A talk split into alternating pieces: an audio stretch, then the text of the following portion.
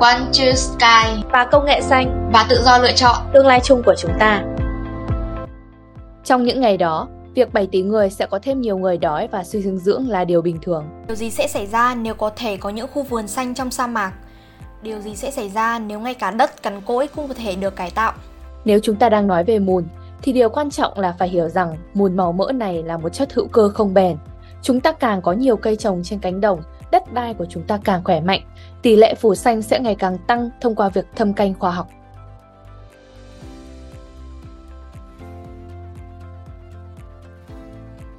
Xin chào các thính giả của podcast One to Sky. Hôm nay chúng tôi sẽ mang đến cho quý vị thính giả một chủ đề vô cùng thú vị, cùng với một vị khách mời thân quen vừa trở về sau chuyến đi thực tế tại Beirut, chị Bùi Tệ Minh. Hôm nay chúng ta sẽ nói chuyện về một vấn đề toàn cầu khác, đó là vấn đề nông nghiệp, về độ phí nhiêu của đất và mùn màu mỡ.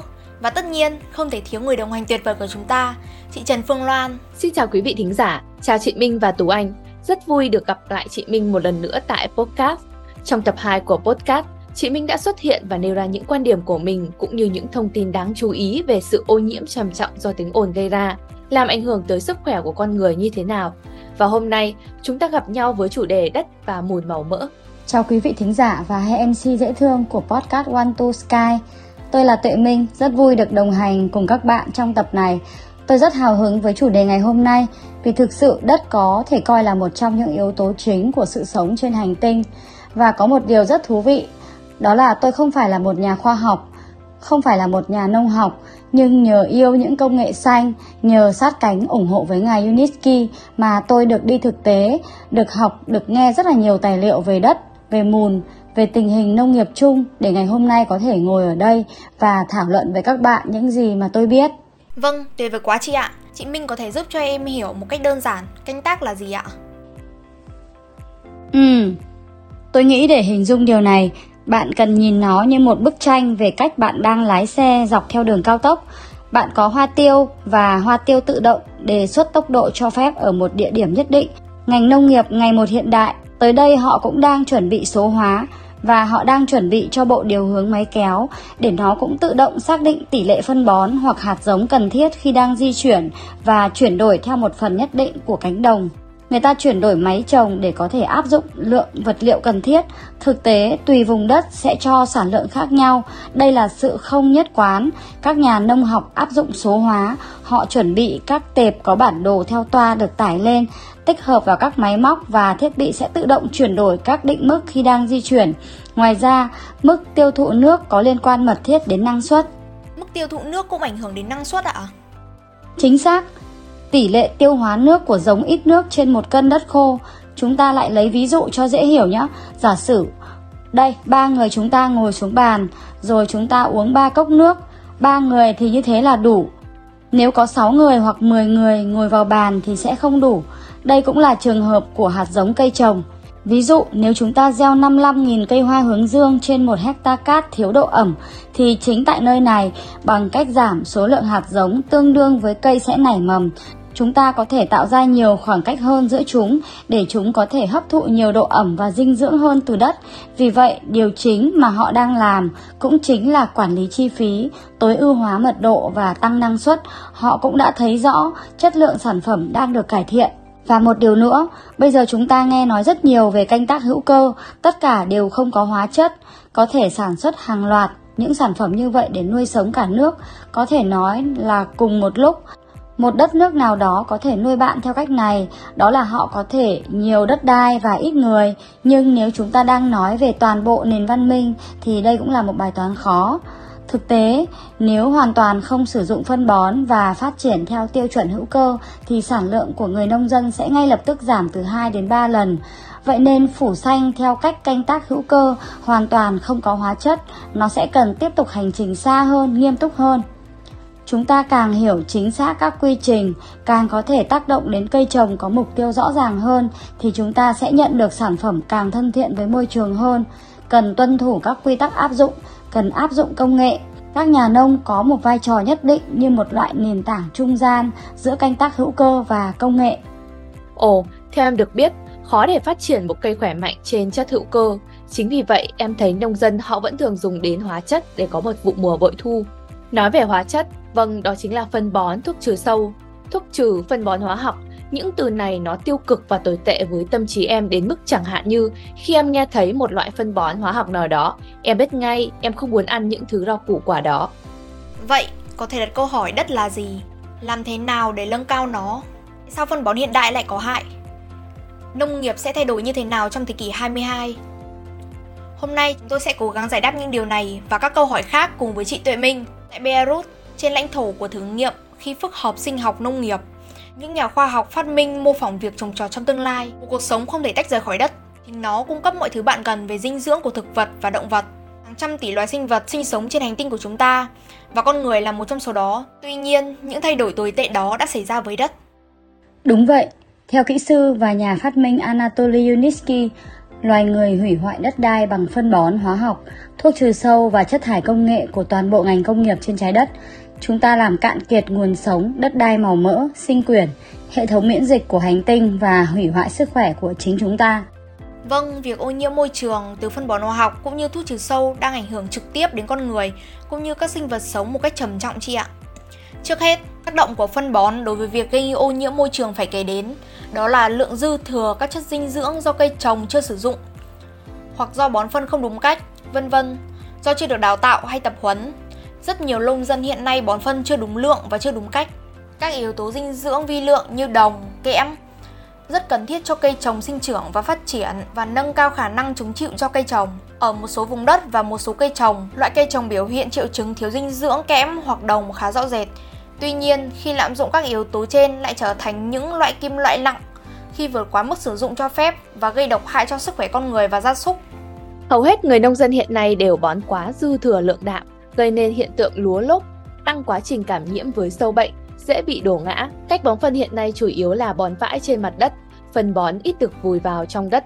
Xét về mặt hóa học, các keo đất là những keo âm, còn các yếu tố dinh dưỡng hầu hết là mang điện tích dương. Khi bón phân vào đất, được vùi lấp cẩn thận thì các keo đất sẽ giữ lại các chất dinh dưỡng và nhả ra một cách từ từ tùy theo yêu cầu của cây trồng, theo từng thời kỳ sinh trưởng của cây.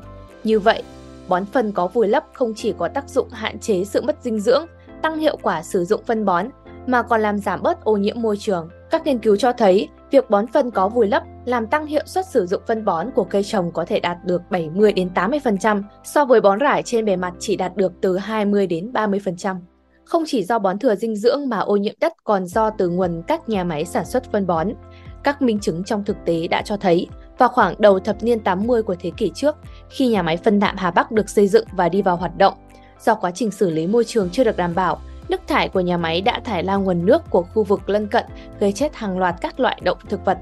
Gần đây, một số nhà máy sản xuất các loại phân bón hữu cơ sinh học, hữu cơ vi sinh sử dụng các nguyên liệu là các phế phụ phẩm cây trồng hoặc chăn nuôi hay nguyên liệu của quá trình sản xuất mía đường bột sắn với các công nghệ xử lý môi trường thô sơ đã gây nên ô nhiễm trong nguồn nước do thải ra các chất độc hại chưa được xử lý triệt để và thải ra các chất có mùi gây ô nhiễm không khí cho các khu vực dân cư sống lân cận. Ngay trong một số loại phân bón đã có chứa một số chất gây độc hại cho cây trồng và con người như các kim loại nặng hoặc các vi sinh vật gây hại, các chất kích thích sinh trưởng khi vượt quá mức quy định. Dư thừa đạm trong đất hoặc trong cây đều gây nên những tác hại đối với môi trường và sức khỏe con người. Do bón quá dư thừa hoặc do bón đạm không đúng cách đã làm cho nitơ và phosphor theo nước xả xuống các thủy vực là nguyên nhân gây ra sự ô nhiễm cho các nguồn nước. Đặc biệt gây hại cho sức khỏe con người thông qua việc sử dụng các nguồn nước hoặc các sản phẩm trồng trọt, nhất là các loại rau quả tươi có hàm lượng dư thừa nitrat. Theo các nghiên cứu gần đây, nếu trong nước và thực phẩm, hàm lượng nitơ và phosphor, đặc biệt là nitơ dưới dạng muối nitrit và nitrat quá cao sẽ gây ra một số bệnh nguy hiểm cho con người, đặc biệt là trẻ em. Khi đi qua cánh đồng, em cũng thấy một số loại vỏ chai nhựa, thuốc trừ sâu đã sử dụng vẫn còn vứt ngay trên cánh đồng, ngay trên các bãi cỏ. Có rất nhiều trẻ em ở quê thường chơi đùa gần cánh đồng. Nếu chẳng may chúng nhặt lên và nghịch thì thật sự rất nguy hiểm hoặc trong những lúc chơi đùa ngay cạnh chỗ phun thuốc trừ sâu thì thật sự rất độc hại. Đã có rất nhiều lần đi qua những cánh đồng em đều ngửi thấy nồng nóng mùi thuốc sâu rất là khó chịu ạ. Hơn 2.000 năm trước, nhà sử học Hy Lạp cổ đại Herodotus đã lập luận rằng sự thịnh vượng và sức sống của một xã hội được quyết định bởi tình trạng của đất màu mỡ. Cho đến cuối thế kỷ 19, sự sống và đất đai không thể tách rời, mang đến cho con người mọi thứ họ cần cho sự phát triển lành mạnh và hoàn thiện giống nòi. Tuy nhiên, trong thế kỷ 20 và 21, việc sử dụng phân khoáng và thuốc trừ sâu trong nông nghiệp ngày càng tăng, dẫn đến sự xuống cấp nghiêm trọng hệ thống sinh vật học của trái đất và thực phẩm được trồng trên những loại đất này. Theo em thấy trên thực tế, chúng ta đang phá hủy hệ thống miễn dịch của sinh quyển, ngôi nhà vũ trụ chung của chúng ta, hành tinh trái đất, mảnh đất màu mỡ đang sống. Chúng ta đang hủy diệt nó bằng phân bón hóa học, hóa chất độc hại và chất thải công nghệ của nền công nghiệp trái đất. Nhưng theo cách này, trước hết chúng ta đang hủy hoại sức khỏe của chính mình. Khi những sinh vật sống đầu tiên xuất hiện trên hành tinh hàng triệu năm trước, thiên nhiên trái đất đã tìm ra cách tận dụng các chất thải của chúng. Chất thải hữu cơ được xử lý thành dinh dưỡng hữu cơ mới, mùn màu mỡ với sự trợ giúp của các vi sinh vật đất phức tạp và không thể phân biệt được với các nhà máy sinh học đơn giản bằng mắt thường. Có ít nhất 100 tỷ trong số chúng trong một cân đất màu mỡ và vài nghìn loài, cả hiếu khí và kỵ khí. Mỗi loài có một chuyên môn hẹp trong việc xử lý chất thải hữu cơ, như vậy, các chất thải của tất cả các sinh vật sống trong quá trình tiến hóa sinh quyển đã trở thành chất dinh dưỡng chính cho thực vật. Sự phát triển hỗn loạn của kỹ thuật nông nghiệp đã khiến thức ăn phát triển ở một nơi và chất thải hữu cơ bao gồm cả nước thải được tạo ra trong một nơi khác cách xa hàng nghìn cây số. Đồng thời, việc loại bỏ các chất dinh dưỡng từ đất đai màu mỡ sống của hành tinh hàng tỷ tấn hàng năm không được bù đắp. Chỉ có 3 nguyên tố hóa học, đạm, kali, lân được đưa trở lại vào đất là chủ yếu. Mặc dù thực vật lấy hơn 80 nguyên tố từ nó trong quá trình sinh trưởng, chủ yếu từ chất hữu cơ tự nhiên, tức là mùn màu mỡ, hơn nữa, phân bón hóa học đơn giản, dễ hòa tan do công nghiệp sản xuất được bón vào đất của các vùng đất nông nghiệp, nhưng không phải là các chất mùn hữu cơ không hòa tan phức tạp được tạo ra bởi cuộc sống. Giống như trong hàng trăm triệu năm trước, quá trình tiến hóa của sự sống và sinh quyển của trái đất. Mỗi người trung bình ăn khoảng 700 kg thực phẩm mỗi năm. Kết quả của quá trình trao đổi chất, mỗi người thải ra môi trường một lượng chất thải gần như giống nhau. Nếu chất thải này được chuyển thành mùn sinh học và đưa trở lại vào đất nơi trồng trọt, chu kỳ tự nhiên của vật chất sống vốn đã bị con người phá vỡ trong thế kỷ 20-21 sẽ được phục hồi. Đúng vậy, điều này thật tuyệt vời. Nếu bạn đã từng đào đất, bạn biết đấy, phần trên cùng sẽ đen hơn. Lấy một lớp đất cho vào trong tay của bạn, nhào kỹ, bạn sẽ nhìn thấy rất nhiều rễ cây và rễ cây đang phân hủy. Hiện nay có một loại đất được phát minh ra trên loại đất mà họ trồng có chứa gần như toàn bộ bảng tuần hoàn dưới dạng các hợp chất hữu cơ phức tạp của muối không hòa tan và axit humic. Đây là một chất vô cùng cần thiết cho việc hình thành DNA và các tế bào sống của tất cả các loài động thực vật. Nói theo nghĩa bóng, mỗi người chúng ta khi chết đi, các tế bào của cơ thể con người còn sống trung bình được 6 tháng, sau đó chúng sẽ chết đi và đi đến môi trường từ cùng một nơi mà cơ thể lấy nguyên liệu hình thành các tế bào mới. Nhưng thực phẩm hiện đại không có gì giống như vậy được. Thứ nhất, khi đưa vào đất thuốc trừ sâu, đất sẽ nhiễm chất gây ung thư, chất thải ngoại lai. Thứ hai, họ không chỉ đưa vào một số các nguyên tố hóa học như nitơ, phosphor, kali. Sau tất cả, chúng ta nên hiểu rằng nếu một chiếc máy bay không được làm bằng titan mà ví dụ là làm bằng nhôm thì cánh của máy bay sẽ rơi và máy bay sẽ rơi. Và chúng ta cũng hiểu rằng nếu thực phẩm không chứa ví dụ như là các hợp chất iốt, sau đó chúng sẽ có âm thanh của selen, chúng ta sẽ bị mù magie. Đây thì không phải là kiến thức của Minh mà cái này là Minh đã được lắng nghe ở trong các video của ngài Anatoly Unitsky đấy ạ. Như vậy thì một phụ nữ mang thai sẽ không thể phát triển một thai nhi khỏe mạnh và nhân loại sẽ không có con khỏe mạnh ạ? Có lẽ về bản chất, chính nó có lẽ phá hủy điều này và sẽ không nhận ra. Đại học khoa học nghiên cứu Hoffenheim sau quá trình hóa học toàn cầu, do lượng phân khoáng dồi dào, nitrat là một thành phần thiết yếu không thể thiếu trong nước uống. Nhưng gần như các thành phố lớn thì điều tồi tệ hơn nhiều, không còn một cánh đồng nào nơi có hàm lượng thủy ngân dưới mức nồng độ tối đa cho phép. Ừ, nền nông nghiệp nước ép trái cây cuối cùng đã được hoạt động theo cách bẩn tất cả các loại trái cây bằng cách sử dụng phân bón hóa chất rẻ tiền và khi thất bại họ thường được cho là vì thời tiết xấu, vì thiếu bàn tay công nhân và kỹ thuật trong nông nghiệp hiện đại gần như hoàn toàn không có khái niệm tự phục hồi quá trình hình thành đất. Tất cả các lực lượng tập trung vào canh tác nhân tạo để có được năng suất như ngày hôm nay mà không tính đến hậu quả cuối cùng dẫn đến suy thoái, cạn kiệt đất đai. Nói thêm về axit humic, axit humic có đặc tính liên kết các chất độc hại như muối kim loại nặng, hạt nhân phóng xạ, carbon thơm và các chất khác. Điều đó xuất hiện trong quá trình công nghiệp và kinh tế khác. Hoạt động của con người là đặc tính chính bảo vệ hoặc sinh thái. Các độc tố liên quan được đóng hộp rồi từ từ được xử lý bởi vi sinh vật và không xâm nhập vào cơ thể chúng sinh. Việc ủ phân của con người cơ bản là ủ phân dựa trên công nghệ được biết đến từ lâu. Trước sự xuất hiện của con người, đất liên tục được canh tác với sâu và run. Chất mùn ở đây được làm theo cách đó. Giáo dục, các thiết bị và công nghệ hiện đại giúp đẩy nhanh quá trình này cũng rất quan trọng. Phân trùn quế hiệu quả gấp 20 lần so với bất kỳ chất hữu cơ nào khác. Nó chứa phức hợp các chất dinh dưỡng cần thiết để tăng trưởng chính xác và phát triển thích hợp cây trồng. Bằng phân trùn quế là không thể để đất chứa nhiều nước mà cây sẽ lấy nhiều chất dinh dưỡng như cần thiết trong toàn bộ chu kỳ phát triển. Mùn hữu cơ là một sản phẩm hữu cơ 100%, trong đó 1 gam có tới 2 tỷ vi sinh vật, trong chất hữu cơ thì có số lượng là 200 hoặc 300 triệu vi sinh vật. Điều này cho thấy rằng mùn hữu cơ có hiệu quả gấp 15 đến 20 lần so với bất kỳ phân bón hữu cơ khác. Trong đất mùn có chứa toàn bộ phức hợp các yếu tố vi mô và vĩ mô.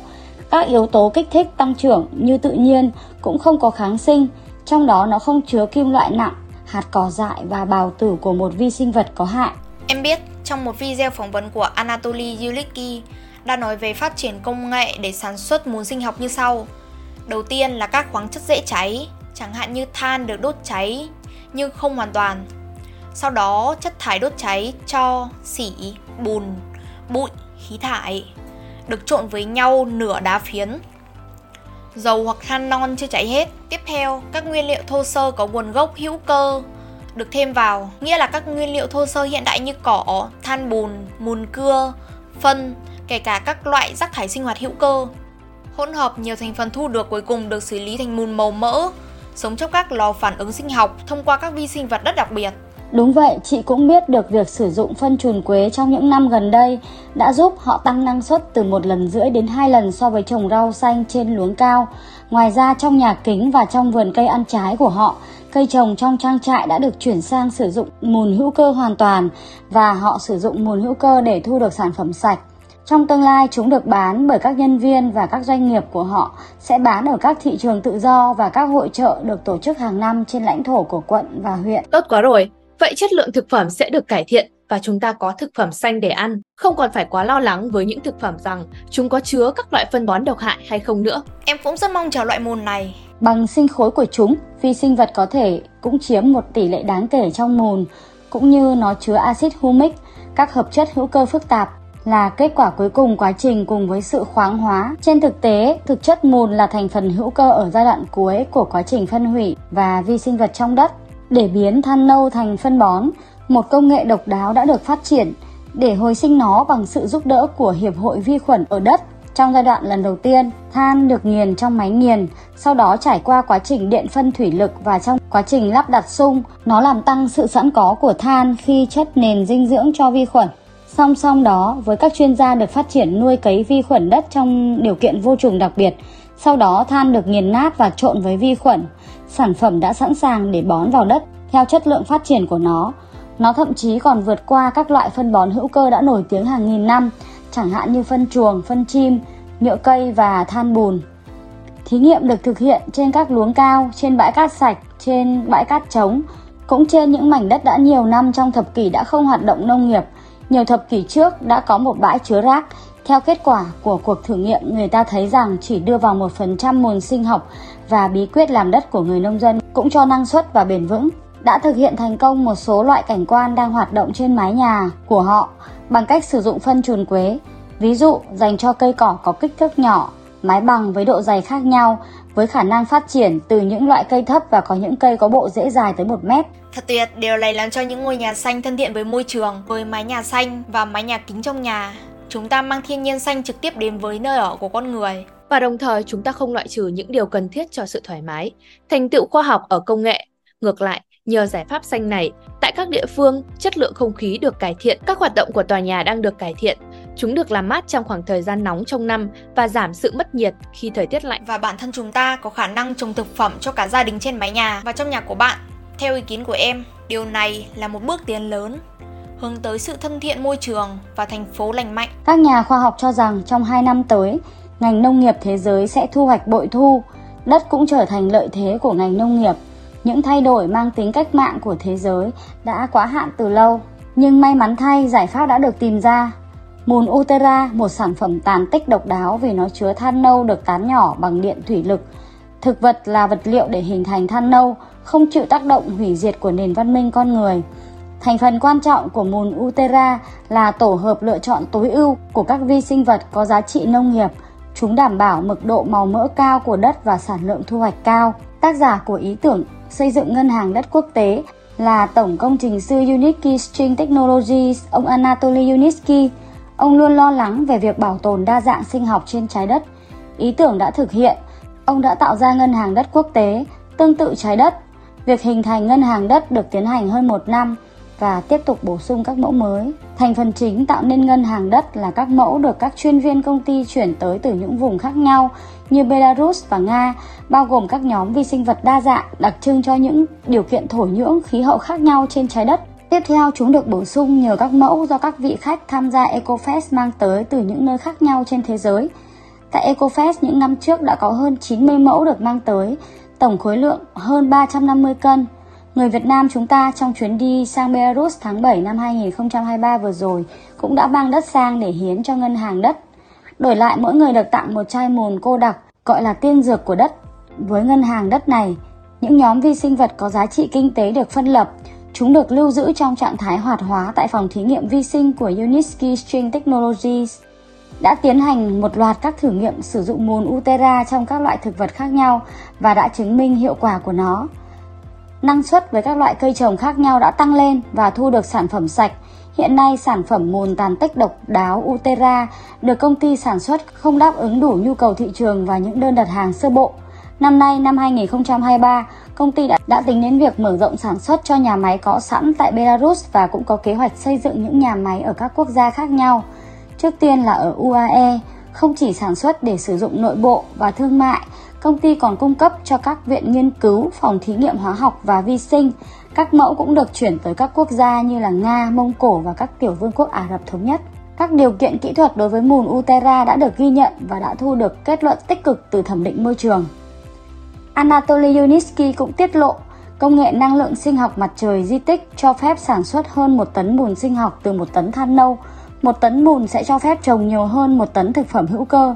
Vì vậy, mỗi năm khai thác 10 tỷ tấn than nâu và đá phiến dầu, tương đương với sản lượng của họ vào cuối quý đầu tiên của thế kỷ 21, sẽ không chỉ cung cấp năng lượng cho 10 tỷ người với 2 kW mỗi người, mà còn tạo ra cơ hội để cho chúng ta ăn những thực phẩm tốt cho sức khỏe, lành mạnh và chữa bệnh.